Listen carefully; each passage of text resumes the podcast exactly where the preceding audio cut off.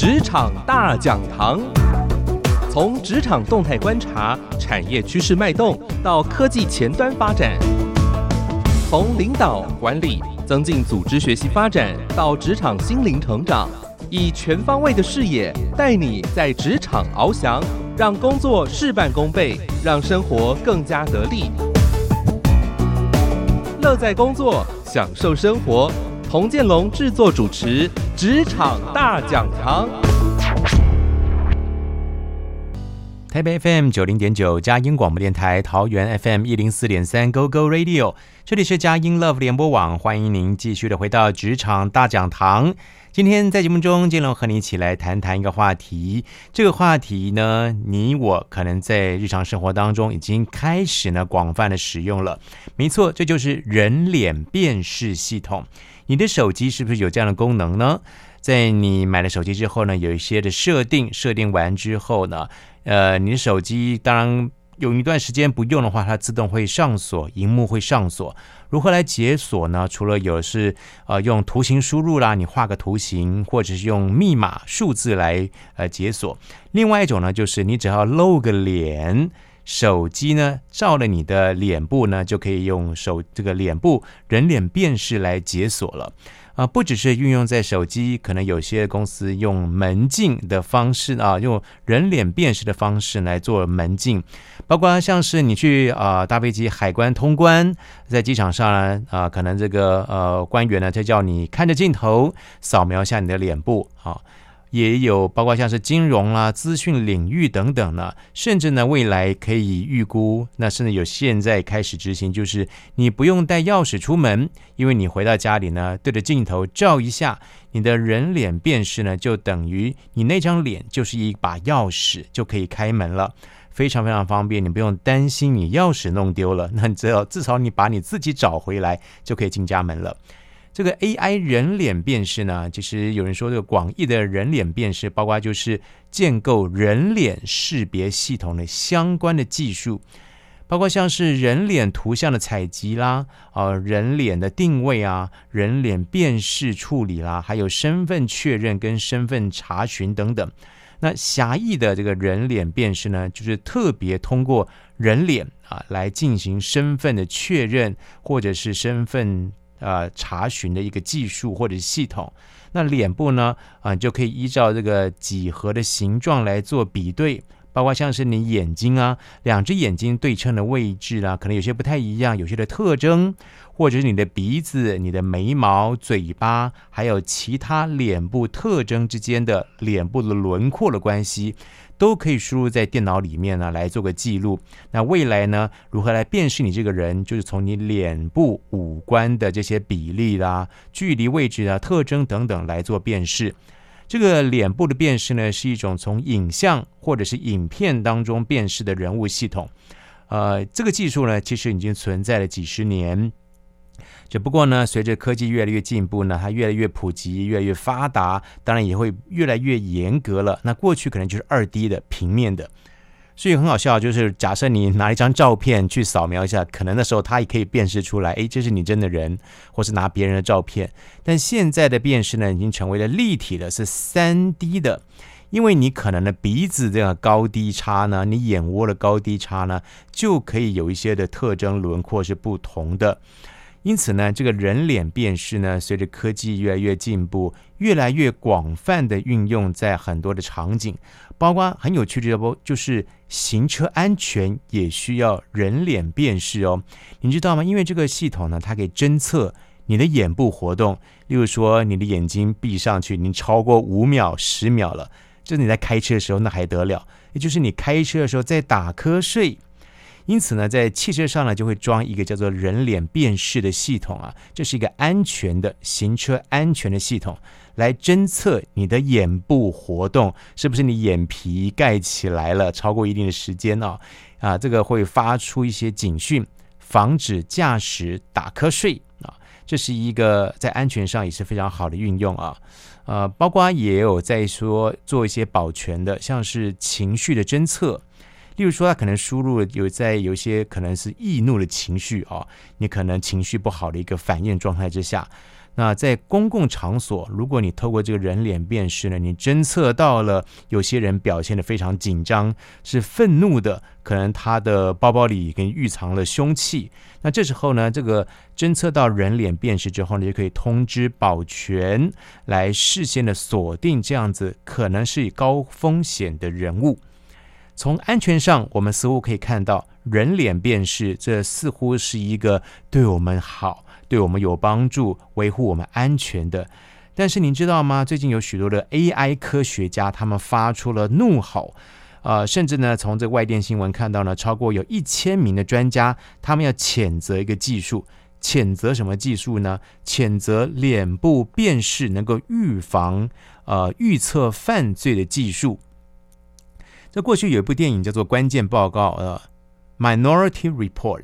这个关键报告的电影呢，就在描写啊未来世界他们的执法机构啊，像警察等等的，他能够预测什么时间、什么地点、什么样的人会犯罪，所以就可以及早的埋伏，并且在他们犯罪之前呢，先来逮捕啊。近期呢，也有一些研究号称可以透过脸部辨识来预测啊，是预测哦，预测潜在的罪犯。结果呢，这个的消息一放出来啊，引起了大批的 AI 科学家的怒吼，共同谴责这一类的研究。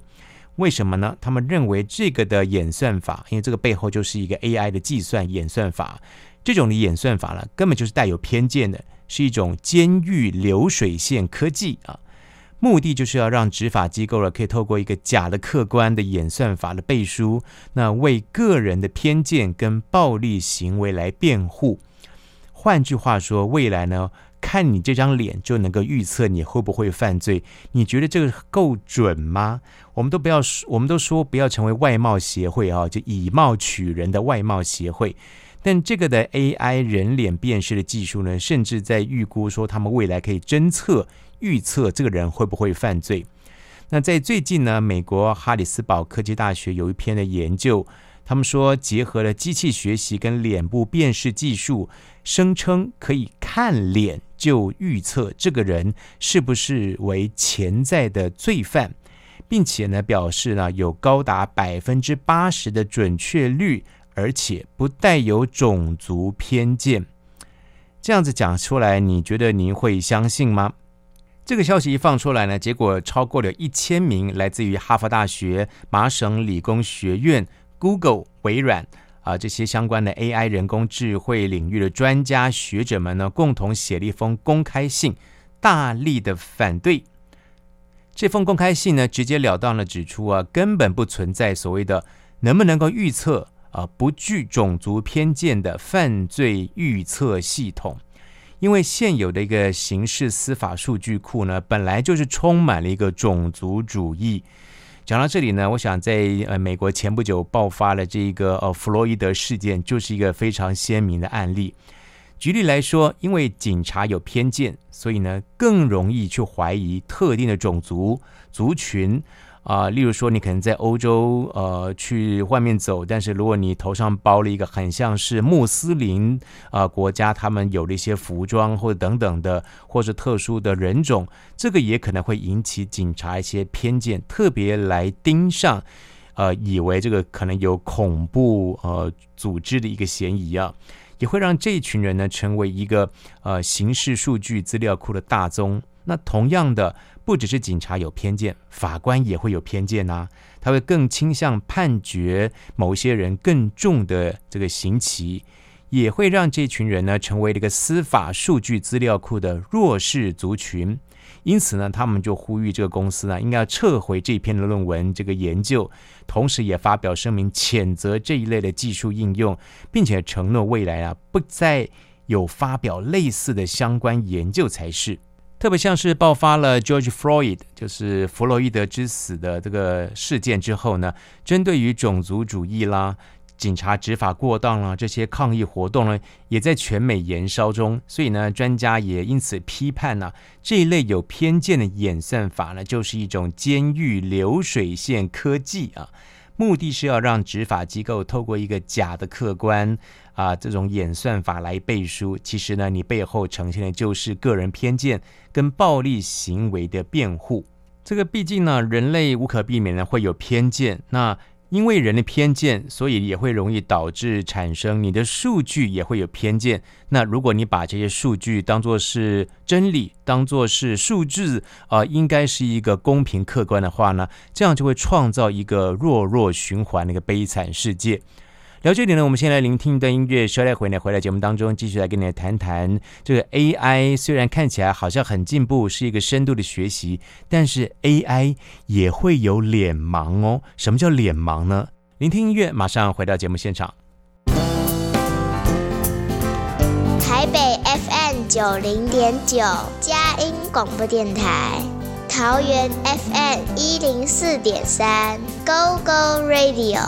宜兰 FM 九零点三 Love Radio，这里是佳音 Love 联播网，精彩节目，欢迎继续收听。台北 FM 九零点九佳音广播电台，桃园 FM 一零四点三 Go Go Radio，这里是佳音 Love 联播网，欢迎您继续的回到职场大讲堂。今天在节目里面呢，和你一起来聊聊一个趋势的话题，也就是人脸辨识系统。现在这个人脸辨识系统呢，已经呃深入在我们的日常生活当中了。我想最常见的就是手机的辨识啊，你只要照一下你的脸，那你的手机就会自动帮你解锁了。那也有些车商开始运用了人脸辨识的技术呢，放在驾驶座前。那这个有个安全的功用，就是能够提醒这个驾驶人不要打瞌睡，因为它会侦测你的眼皮的活动。如果你眼皮盖住了超过不知道多。呃，几秒钟呢？可能三秒或五秒钟，它就会发出一个警讯出来，因为它能够侦测你的脸，它能够看见你的脸啊，啊，这个特别输的字哦，它能够看见啊，也就是它从五官当中、从轮廓当中去看见你的状态，来发出一些警讯。所以呢，这是在人脸辨识上面一些安全的一个运用。但是如果把这个系统呢运用在执法部门，你觉得目前的技术或者是人为的一个偏见，有没有可能会造成一些误判呢？而发生一些憾事呢？你会不会觉得有人呃脸上写的是“坏人”这两个字呢？你把坏人写在脸上呢？那 AI 好像就变成一个好像必须要呃以貌取人来判断这个人有没有犯罪的嫌疑。目前呢，这个美国的执法部门呢，啊，在广泛的运用这个人脸辨识系统呢，在运用的过程当中，还有很多的误判，所以也造成了美国一些科技大厂呢，开始有一些警觉，发觉到不对了。如果你再继续的研发下去的话呢，人的偏见变成了一个假的公开的数字呢，其实会造成更大的一个负面的效果。因此呢，亚马逊他们就宣布了，在今年的六月份就宣布啊，美国警察所使用的辨识系统，他们要暂停一年。呃，当然，等一下还可以再分享这个 IBM，他们也宣布退出脸部辨识的相关业务啊。亚马逊呢，他们开了一枪，他们首先要来停止呃美国司法部门来使用这个 Recognition 脸部辨识平台，而且长达一年的时间。认识一下这个什么样的脸部辨识平台？这个是亚马逊他们旗下的一个机器学习技术自动化影像跟影片的一个分析程式。这个程式很厉害哦，它可以辨识影像跟影片当中的各种物体，也就不只是人哦，它可以辨识人物、辨识文字、场景还有活动。另外呢，他们也可以侦测到不当的内容。呃，再加上那个脸部分析跟脸部搜寻的功能，可以用来侦测、分析跟比较脸部的资料，来进行各种的使用者的验证啦、人数的统计跟公共安全使用等等。换句话说，假设你在一个呃成千上万人的活动呢，只要透过这个 AI 一照下去，电脑立刻就可以判读出来，呃，现场的人数大概有多少多少人，不用用预估的哈。不过这套的系统背后呢，它透过这个自定标签，也就是呢，它判读一个物件，它就贴上个标签，把你标签化，可以辨识出影像中特定的业务需求的物件跟场景。呃，比如说，它可以建立一个模型来呃对装配线上的一个特定机器零件呢做分类。或者是侦测运作状态好不好的这个工厂啊，这个还不错啊，对不对？啊，另外呢，它也可以贩售给私人使用，像美国呢政府机构呢提供给这个执法机关使用啊，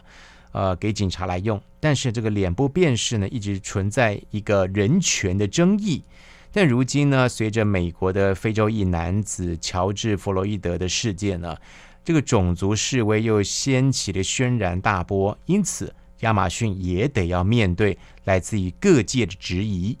那么在上段节目当中就有提到了，在去年有一个呃研究分析呢，发现到了亚马逊的这套系统呢，其实存在这个重大的问题。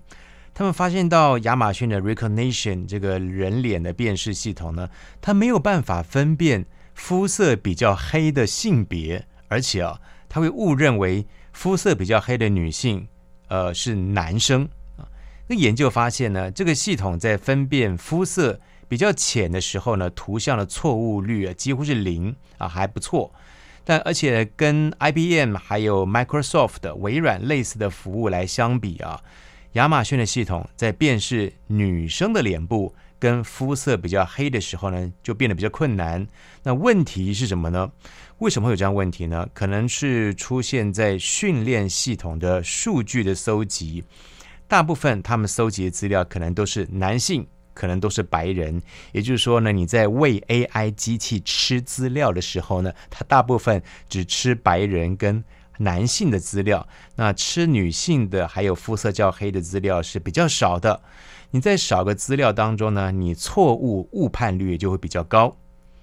啊、呃，即便过去呢，亚马逊他们一直否认研究结果的发现，但是呢，在美国爆发又再一次爆发种族的冲突之后呢，亚马逊就宣布了，他不要再让警方使用他们的 recognition 这个脸部辨识软体，而且呢，这禁令长达一年的，并且呢，他们还蛮负责任，他们就有一个声明，他们说亚马逊将暂停警察使用脸部辨识技术 recognition 一年的时间。啊，将继续让国际失踪跟受虐儿童中心这些组织来使用这个组织呢，可以透过这个软体呢，帮助救援人口运贩呢，这个人口贩子运送受害者，让失踪儿童跟家人来团聚。那亚马逊呢，会提倡政府制定更有力的法规来管理人脸辨识技术的道德使用，希望。暂停这一年的时间，可以让美国的国会有足够的时间啊、执行适当的规则。那亚马逊呢，随时可以提供相关的协助。这是亚马逊的一个声明稿。只不过呢，亚马逊并没有给出做这个决定的一个具体的理由，只是呼吁政府啊，应该对这个技术来进行监管。那最好是由国会来制定人脸辨识的相关法规。那不只是啊，亚马逊开了这一枪，美国的 IBM 公司呢，他们也宣布退出了脸部辨识的相关业务，甚至呢，这个执行长亚文科许纳呢，还写了一封公开信，他说他要促进种族平等。那 IBM 呢，不再提供执法单位脸部辨识或者是分析的软体，那他也不会再继续开发来研究这样的技术了。那么，其实从这两个的科技大厂呢，他们相继退出了脸部辨识系统呢，不让美国的执法单位来使用。其实我们也看到了这个脸部辨识技术呢，呃，如何的来使用，是否能够使用呢？这也是他们提出一个呼吁。当然，随着科技进步，这个 AI 人工智慧技术的进展呢，脸部的辨识技术会越来越成熟，这个绝对是呃技术精进的，这是可以确定的。但只不过这些技术啊，多半是由一般的民间的企业去研发、去提供的，所以呢，很少受到法规的监督。但因此呢，如果有一些不当的使用，那你可能会造成在性别、年龄上呢、种族上的族群呢，都会被脸部辨识给误认。那这样的技术如果用在执法上呢，真的是不可靠，甚至呢，也会进一步的侵犯到人民的权利。那么在今天职场大讲堂节目当中，和你分享这个趋势的话题，到底这个人脸辨识的技术越来越成熟之后呢，是不是真的能够运用在执法单位去判断到底这个人有没有是潜在的一个风险呢？呃，让我想到了圣经上有句话说啊，耶和华也就是神拣选人呢，不是看外貌，乃是看内心。我想这也是未来啊 AI 人工这个技术当中必须要学习到的，不能从外貌协会来判断一个人吧？那如何的让 AI 能够学习到判断内心呢？这个可能是几十年的科技之后才可能有办法有一点点进展吧。在今天这场大讲堂节目当中，和你分享这个人脸辨识的趋势。今天节目就为您进行到这里，我是童建龙，祝福您工作生活都加倍得力。职场大讲堂下个礼拜同个时间空中再会喽。